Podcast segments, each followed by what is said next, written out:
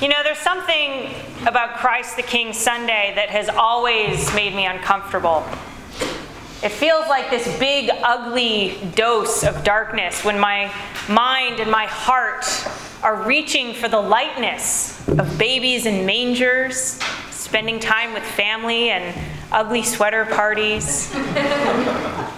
Why are we hearing about crosses and condemned criminals now? On the eve of Advent. The Flower Guild has planted the Advent wreath. The blue and pink candles have been delivered. The worship committee has had its last check in before the season begins. Advent is upon us. St. Paul's Benicia is ready. Let's roll. Not so fast, says the lectionary. Before we do anything else, we must pause to proclaim that Jesus Christ is the firstborn of all creation, the head over dominions, rulers, and powers, the righteous branch, King David, king over one and all. But you know, I was born and raised in a nation that has the rejection of kingship as its founding legend. I've come of age in a political system that has been carefully crafted and refined for 200 plus years to avoid kings.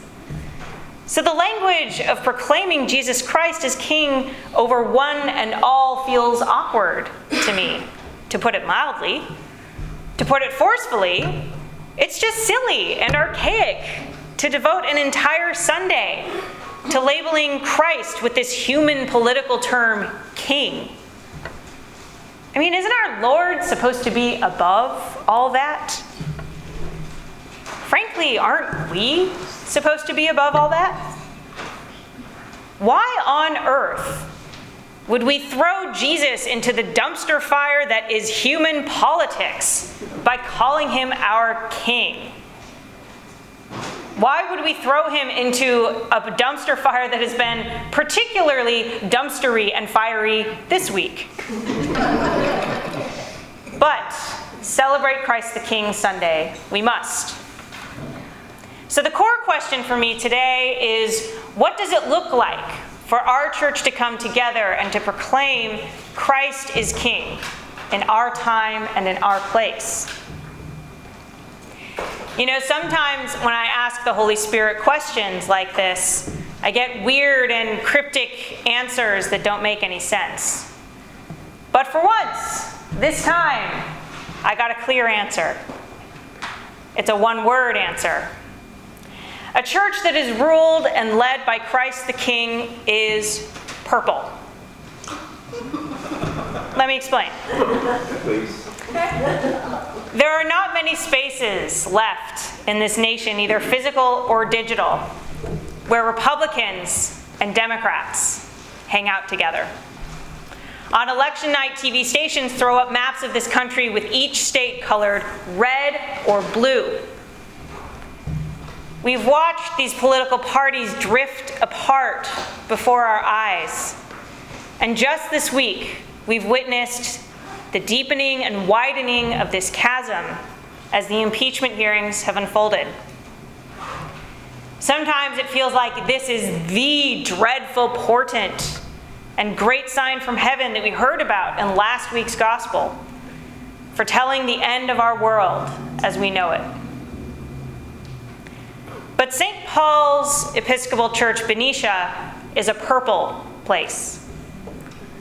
Every Sunday, red and blue, Republicans and Democrats come to this building to worship God, have a cup of coffee together, and support one another through the tough times.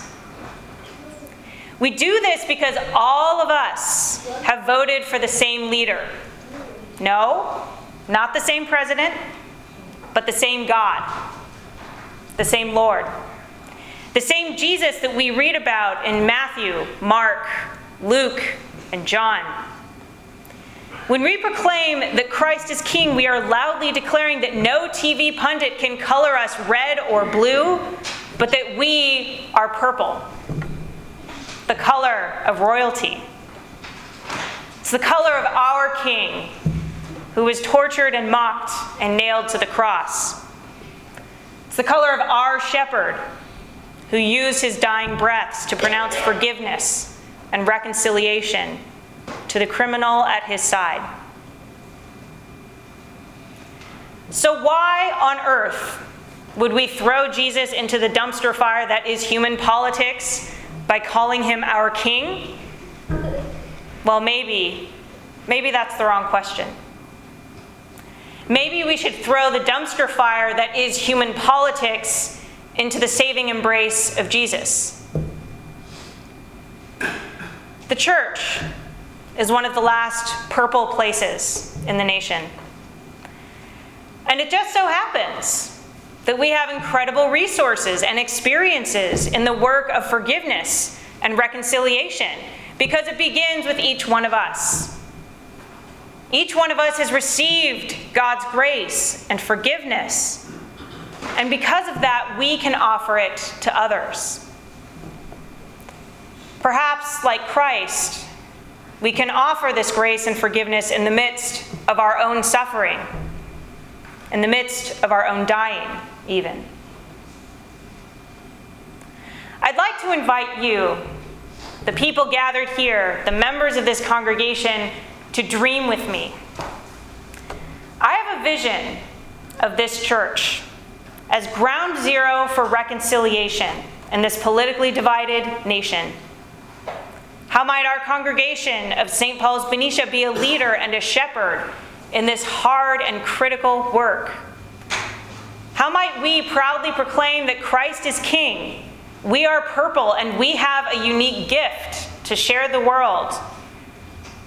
This world that is desperate for a path back to unity, a path back to connection. Every single Sunday, we are here telling a story about God making something beautiful out of brokenness. What would it look like to offer this vision to the nation? To offer this vision of beauty made out of our country's broken political life. I read an interesting blog post this week on this passage in Luke where the commentator wrote about Jesus and the criminals. He told a story about a woman on death row who experienced a deep conversion to Christianity. She obtained a certificate in theology and pastored to her fellow inmates, and nonetheless was executed for murder. Someone left a comment on the blog post saying that the blog post was unhelpful, challenging, and inflammatory. The writer said, and I quote, I don't want to discuss the criminal justice system in worship or Bible study. I would prefer to focus on the love of Christ. Perhaps we would prefer to focus on the love of Christ. The love that multiplies loaves and fishes, heals the sick, and welcomes the little children. But we mustn't forget that Christ's love was powerful, it was political. It brought death to its knees, and it conquered sin with the might of a million armies and 1,000 kings. Perhaps this love can even heal the political division that is tearing the heart of our nation in two. Perhaps the love of Christ can stir in the heart of this purple congregation and call us to the healing work of proclaiming that we are one, we are forgiven, and we are reconciled to God through Christ the King. Amen.